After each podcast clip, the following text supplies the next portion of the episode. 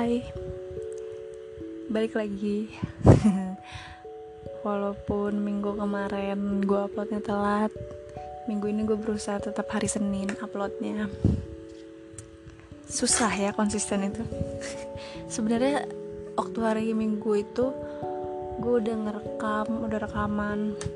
Cuman karena lagi rame di kosan gue Jadi berisik dan gue males ngedit suara-suaranya gitu. Jadi gue rekaman lagi. Sebenarnya dari analisis kalau di aplikasi Anchor kan itu ada analitiknya gitu. Yang banyak ngedengerin podcast gue tuh kalau gue ngebahas tentang hubungan. Cuman masih belum pengen nih gue ngebahas tentang hubungan walaupun kemarin ada yang request tentang toxic positivity eh toxic positivity lagi. Toxic relationship. Gue udah baca juga. Udah banyak banyak baca. Cuman kayak masih kurang aja gitu. Karena gue gak ngerasain jadi korban. Tapi gue kayaknya secara gak sengaja gue pernah menjadi pelakunya. Cuman bukan berarti toxic positif eh toxic positivity mulu dah. Bukan toxic relationship yang ada kekerasan verbal ataupun fisiknya sih. Oke lanjut.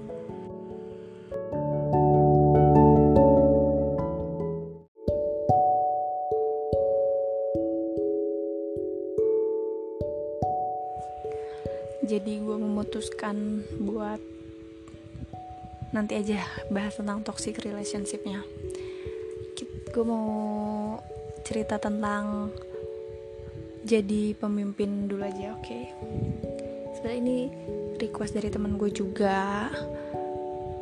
Gue kan pernah jadi ketua pelaksana suatu acara nih gue yakin teman-teman gue yang waktu SMA yang kuliah terus dia aktif pasti pernah deh jadi ketua pelaksana juga atau jadi ya setidaknya panitia suatu acara. Dan itu tuh pengalaman yang bagus banget sih kalau menurut gue. Oh iya kebetulan hari ini tuh gue abis sertijab. Terus tadi tuh dekan gue ngasih kata-kata yang bagus gitu tentang organisasi dan juga kepemimpinan jadi kalau menurut gue pribadi tuh uh, organisasi eh organisasi memimpin atau pemimpin itu orang yang udah bisa memimpin dirinya sendiri. Bisa dilihat dari gimana dia ngatur waktu gimana dia ngatur semua kegiatan dia pada saat hari itu atau setiap harinya. Dan uh, dekan gue pun bilang kalau di kuliah gue tuh dituntut buat jadi emang setiap lulusannya tuh nantinya harus jadi seseorang yang bisa jadi pemimpin. Karena emang pekerjaannya dituntut nantinya supaya jadi pengambil keputusan dan juga pemimpin uh, yang lainnya. Dan beliau pun tadi yang menurut gue kata-katanya bagus ya bagus sih semua kata-katanya. Dan beliau sangat ngedukung adanya organisasi di mana uh, pemikiran gue juga pemikiran gue bener gitu dibenarkan oleh pemikiran beliau juga bahwa di kuliah atau di organisasi eh pada saat kita kuliah itu harus banget ikut organisasi penting banget buat ikut organisasi. Karena kita di kids pada saat kita ada di organisasi atau sebuah perkumpulan waktu pada saat kita kuliah tuh pasti ada ilmu yang bisa didapatin It, yaitu ilmu gimana caranya kita benar-benar ngadepin orang lain cara kita berkomunikasi sama orang lain dan juga gimana cara kita bisa memimpin orang lain dan orang banyak. Bukan menjadi bosi tapi menjadi pemimpin yang benar-benar great a leader leader great. Pemimpin yang baik. Dan kalau di kuliah uh, emang secara teori doang mungkin yang didapetinnya. Tapi dari organisasi itu atau dari sebuah perkumpulan itu kita benar-benar belajar langsung e, caranya nggak cuman teorinya doang. Dan itu gue setuju banget sih. Makanya waktu awal kira-kira waktu tingkat satu itu kan kayak gue ada uh, mabim apa ya kayak acara bukan acara sih masa bimbingan buat mahasiswa baru kayak gitu. Gue yakin di setiap univ setiap kampus setiap fakultas juga ada kan.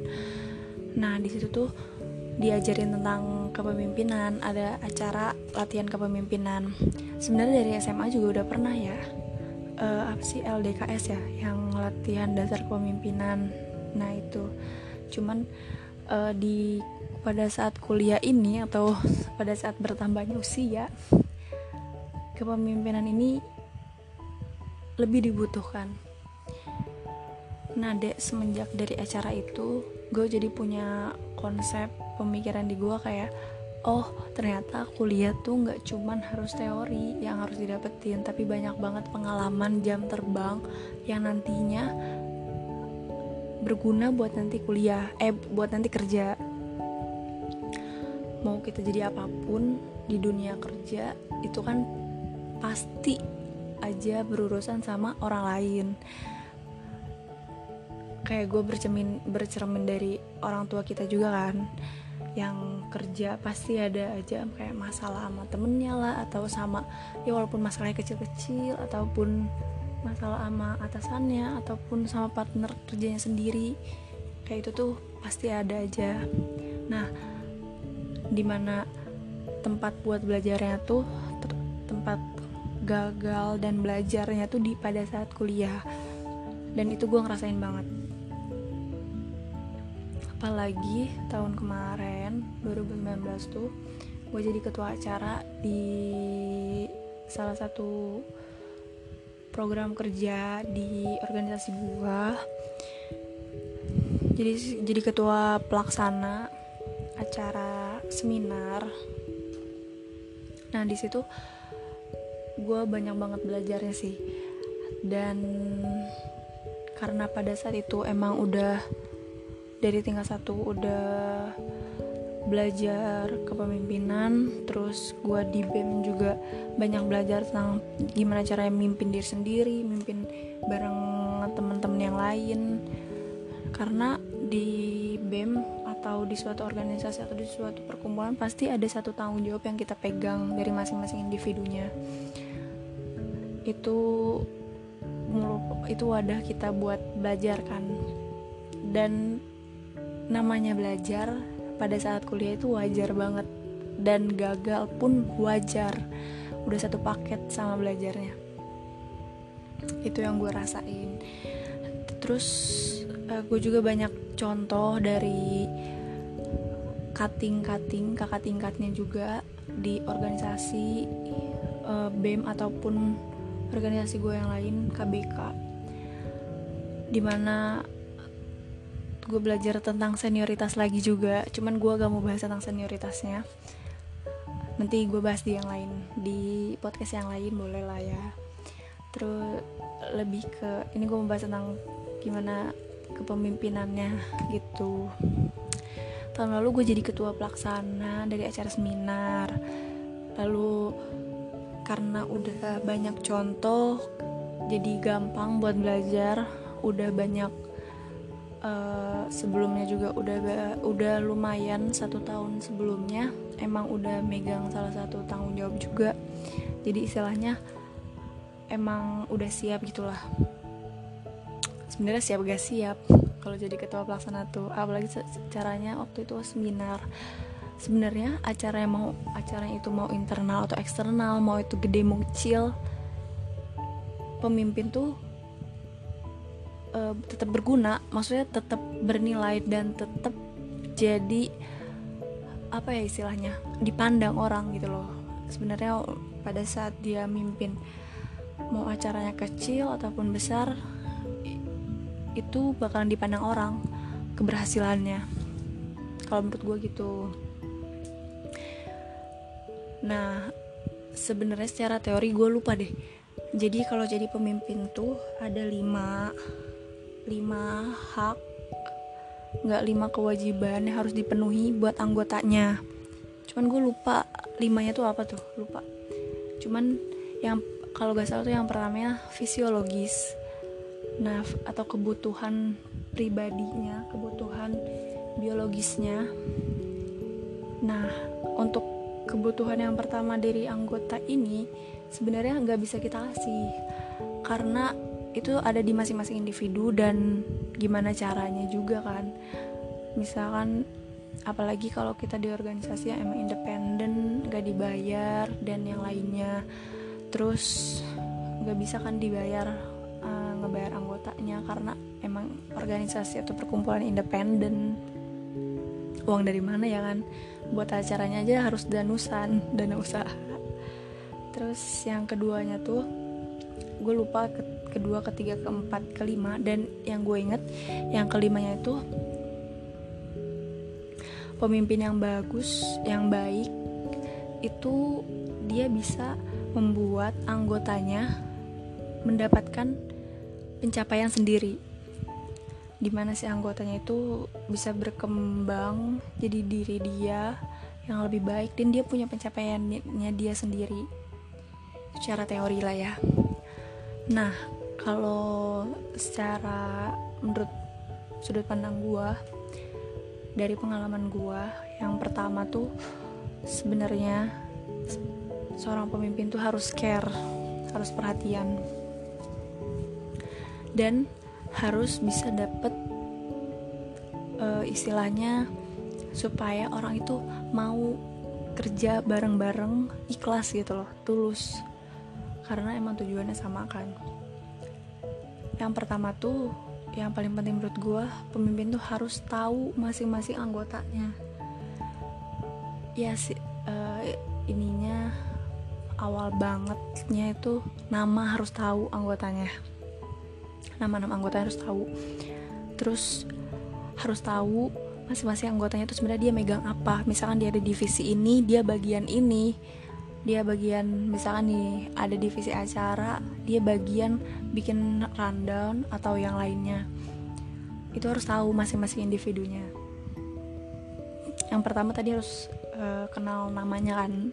Terus harus tahu masing-masing orang tuh ngambil peran apa. Nah terus yang ketiga harus tahu misalkan kita ngasih job desk ke semua anggotanya harus tahu sebenarnya tugas yang kita kasih ke anggota tuh harus kayak gimana. Dan kalau mereka nanya kita bisa ngasih uh, bisa jawab dan kita bisa ngasih contoh gitu loh. Misalkan uh, humas gue nanya kemarin kalau mau ngurusin surat ke sini gimana caranya? Nah itu harus tahu. Ya uh, harus kita harus tahu bener-bener kayak oh lu harus ke sini terus nanti bawa ini ke sini nanti ke sini nanti ke sini. Kalau menurut gue gitu karena uh, istilahnya lu ngasih tugas nih ke orang tapi lu sendiri gak tahu gimana caranya orang itu bisa ngerjain tugasnya dengan benar kan. Atau lu malah uh, ngelepas dia aja supaya lu cari tahu sendiri lah gimana caranya. Kalau menurut gue pemimpin tuh nggak kayak gitu kalaupun emang dia karena masing-masing anggota kan punya tipenya masing-masing kan ada emang yang anggotanya tuh e, bisa dilepas e, dengan sendirinya gitu dia mencari itu. Cuman itu tuh bisa terjadi pada keadaan kalau emang organisasi itu tuh udah berjalan udah lama bukan sebuah e, acara bukan sebuah satu acara doang yang cuman sekali acara udah. Karena belum tentu kan misalkan si A ini dia ada di divisi acara belum tentu sebelumnya dia udah pernah jadi divisi acara. Dan belum tentu sebelum uh, acara yang sekarang dia ada di divisi acara walaupun dia sebelumnya pernah jadi divisi acara juga acaranya kan pasti beda. Jadi kayak ya harus tahu gitu harus paham betul tugas yang harus dikerjakan dari si anggota-anggotanya. Terus tadi kan yang pertama tahu nama tahu tugas masing-masing anggota tahu gimana cara ngerjain job desknya atau tugas-tugasnya. Terus uh, jangan lupa buat selalu uh, ngerangkul. Kalau menurut ini yang per, yang terakhir ini yang paling penting sih ngerangkul. Gue nih kalau gue tuh orangnya paling gak bisa buat maksa ke orang lain. Karena kalau menurut gue pribadi prioritas masing-masing orang nih apalagi udah kuliah itu udah beda gue rasain banget waktu SMP per, ada yang pernah bilang deh ke gue anak-anak ngatur anak-anak SMP itu lebih gampang daripada ngatur anak SMA karena anak SMA udah punya prioritasnya masing-masing dan buat ngatur jadi satu tujuan pun itu susah. Nah apalagi kuliah udah prioritasnya beda-beda terus kegiatan tiap harinya pun beda kan. Dia punya kesibukan ataupun yang lainnya. Terus itulah uh, gimana caranya bisa ngerangkul mereka supaya mereka tuh bikin acara yang mau kita laksanain ini jadi prioritas utamanya atau jadi prioritas dia dan mau dia kerjain duluan gitu.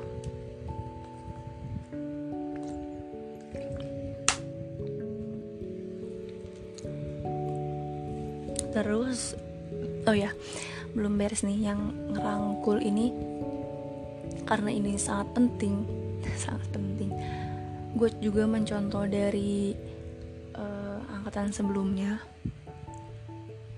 Gimana caranya istilahnya kita ngerangkul orang tuh?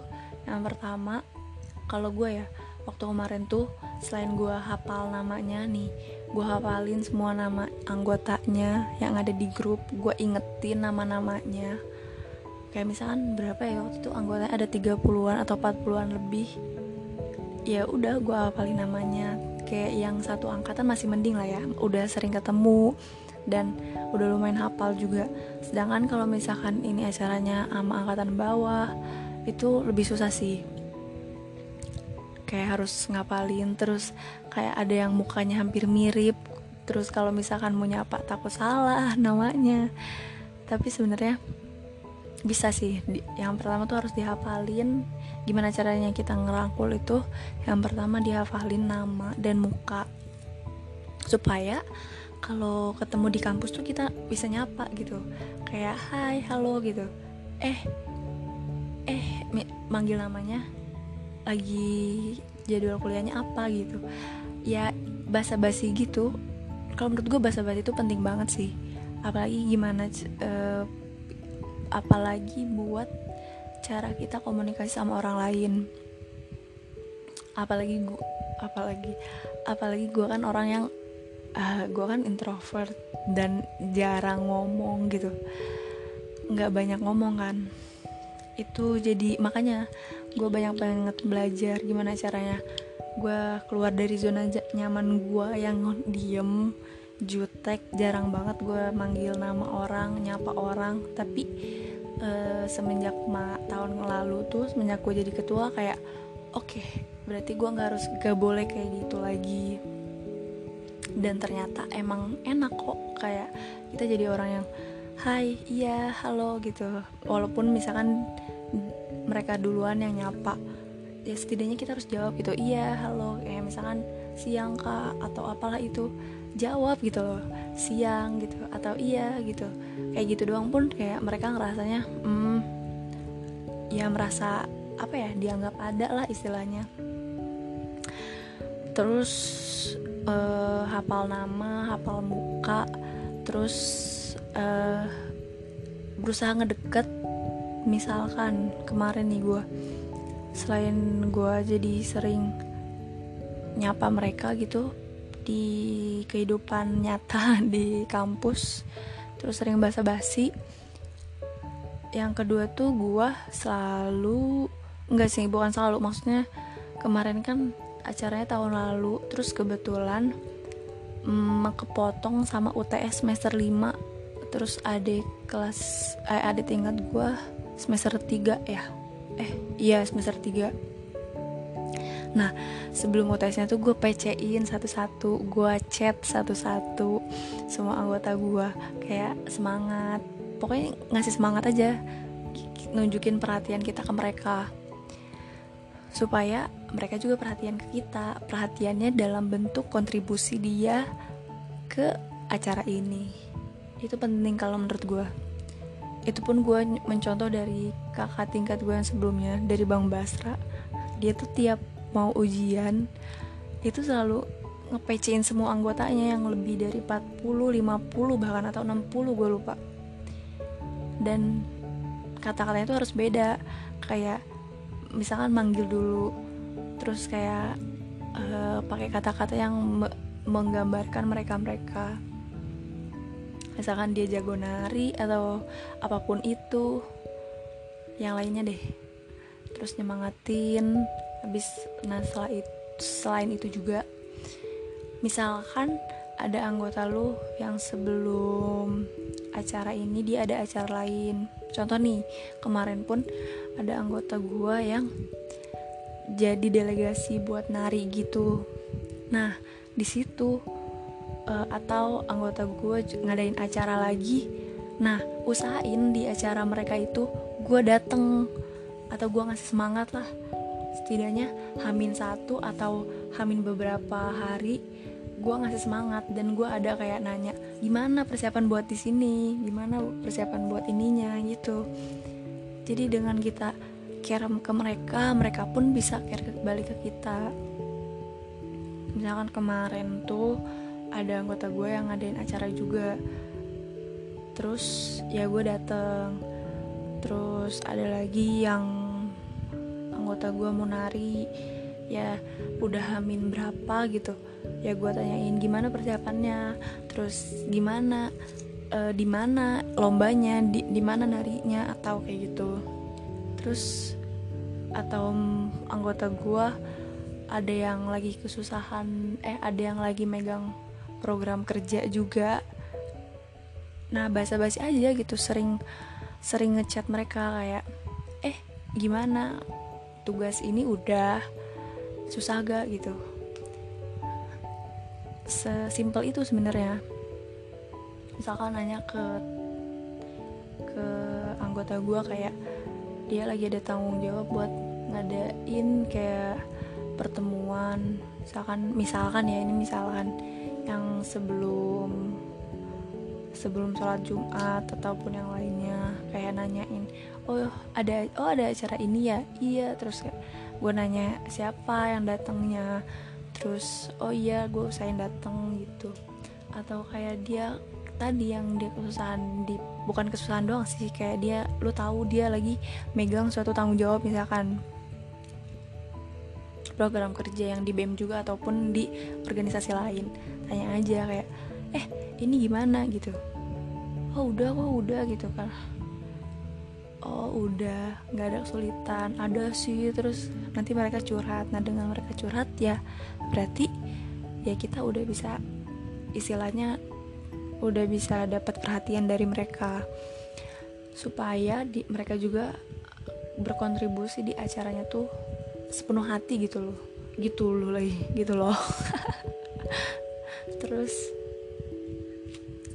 apa lagi ya terus kalau misalnya ada rapat uh, diingetin satu-satu di chat sama gue satu-satu eh jangan misalkan malamnya jangan lupa ya besok ada rapat jam segini-segini dateng kan gitu.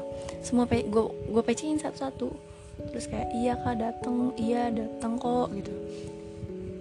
Terus nah nantinya pada saat kita ngechat masing-masing orang tuh bisa ketahuan juga kayak aduh sorry gue izin telat ya gue ada ini ini ini. Oh iya nggak apa padahal dia di grup gak ngomong apa apa kan.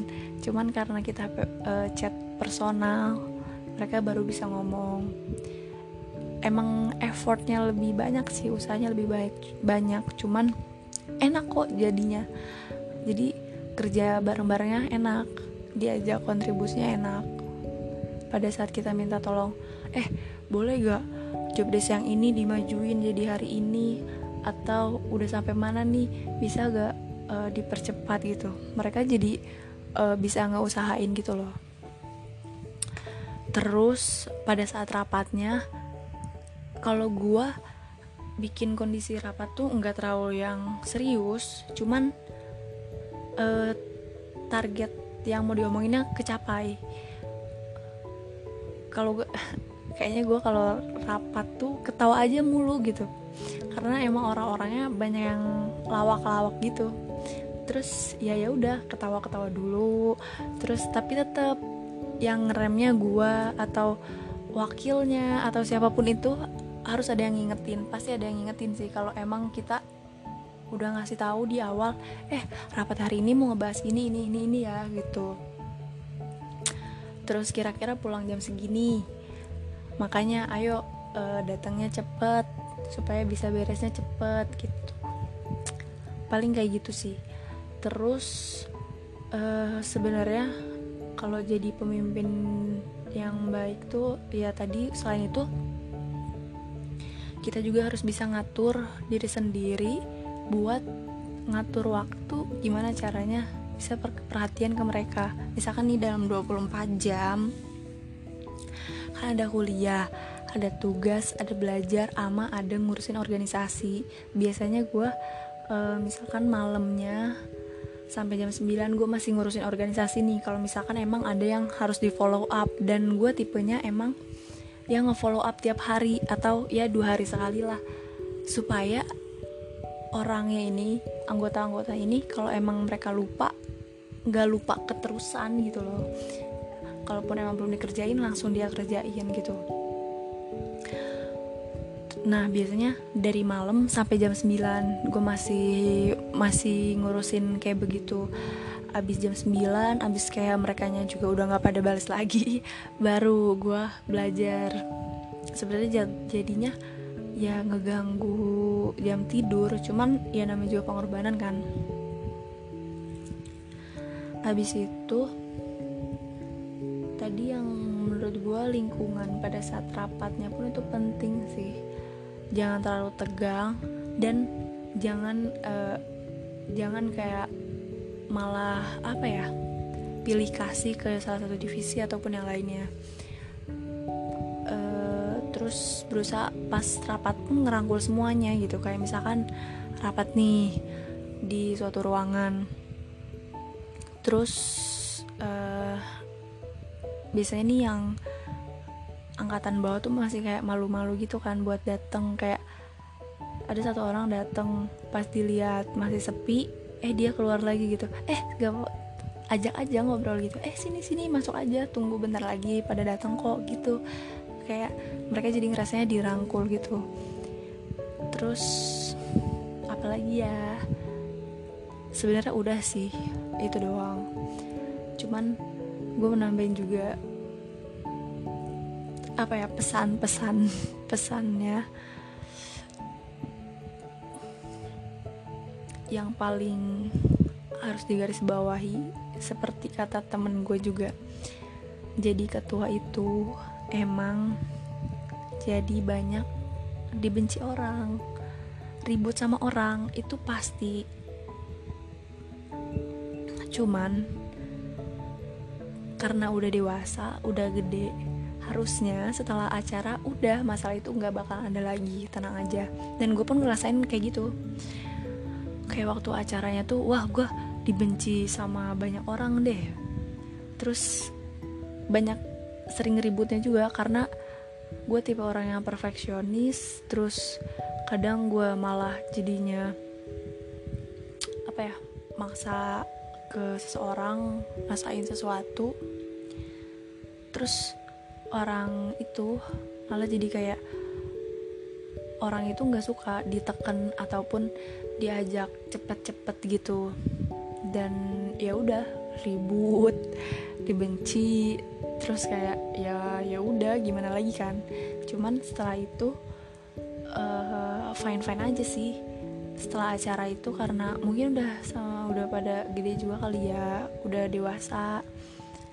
Setelah itu setelah acara beres ya udah nggak ada lagi masalah kayak oke okay, biasa aja gitu. Intinya harus mau dibenci orang harus mau ribut sama orang harus berani.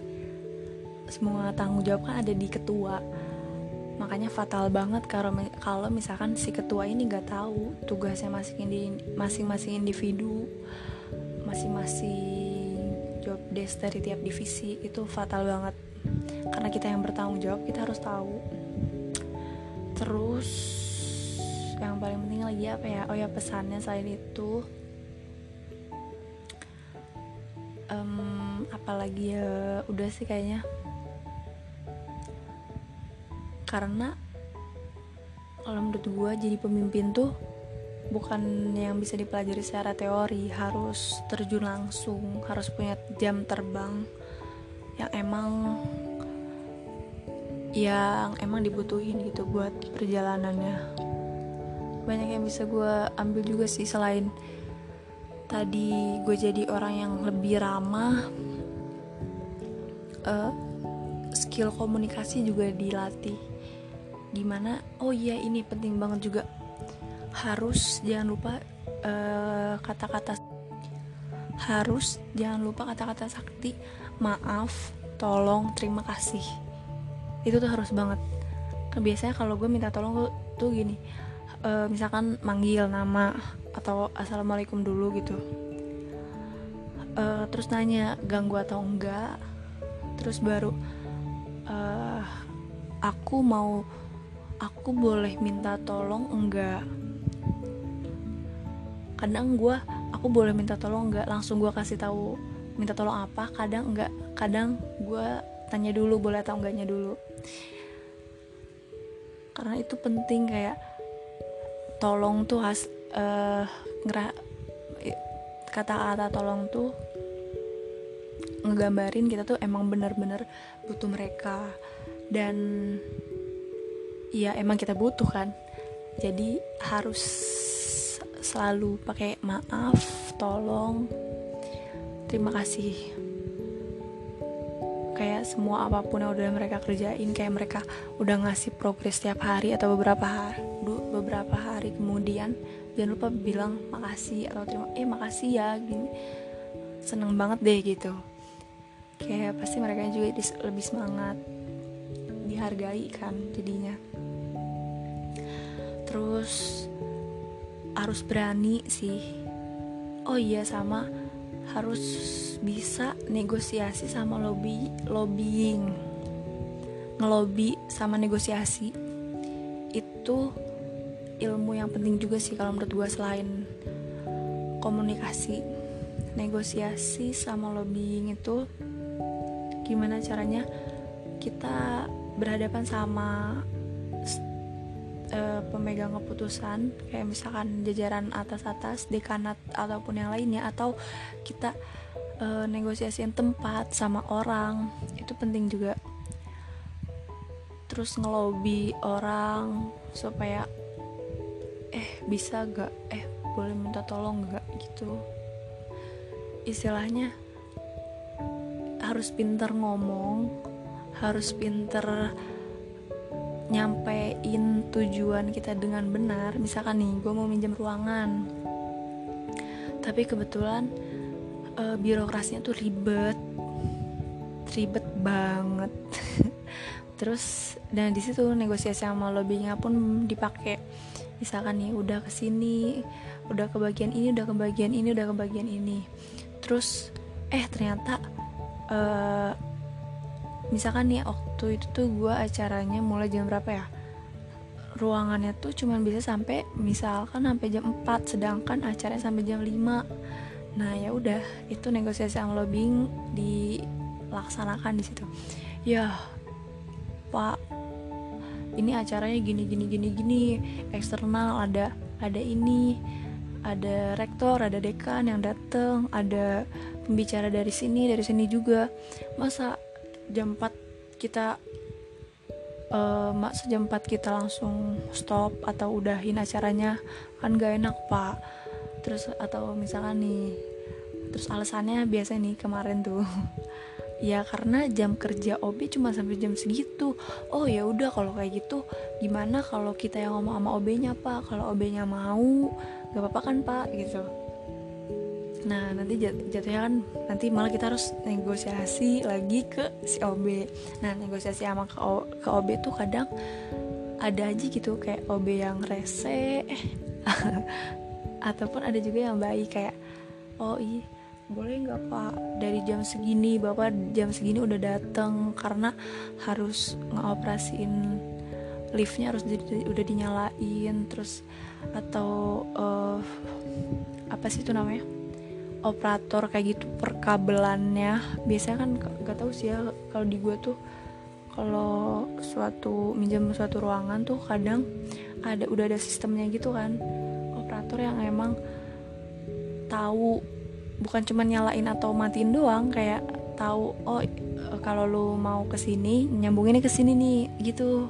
Gue juga gak ngerti sih pokoknya ada lah orangnya.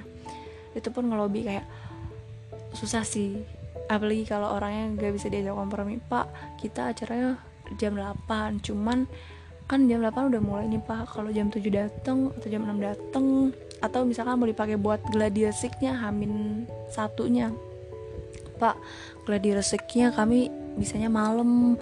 Boleh nggak pak? Atau bapak kasih tanggung jawab ke teman saya deh pak gitu. Kayak pak kasih tahu dulu ini ini ininya. Nanti saya yang tanggung jawab juga pak. Gak bakal ada yang rusak. Nah itu dia. Negosiasi sama lobbyingnya tuh harus pen, harus pinter-pinter ngomong sih.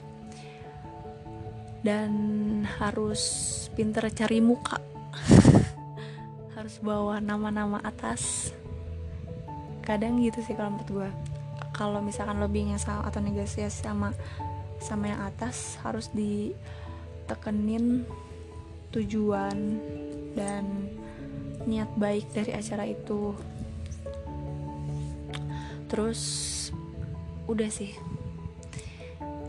Kalau semuanya udah diterapkan terapkan celah kalau semuanya udah dilaksanain ya pasti mudah-mudahan semoga bisa berjalan acaranya dengan lancar. Dan jangan lupa komunikasi sih yang paling penting. Terus komunikasi tapi kalau komunikasi sama setiap individu sih sama wakil sama uh, ketua divisi ataupun dari sama anggota-anggotanya itu penting. Udah itu aja sih cerita dari gua gimana caranya to be a great leader.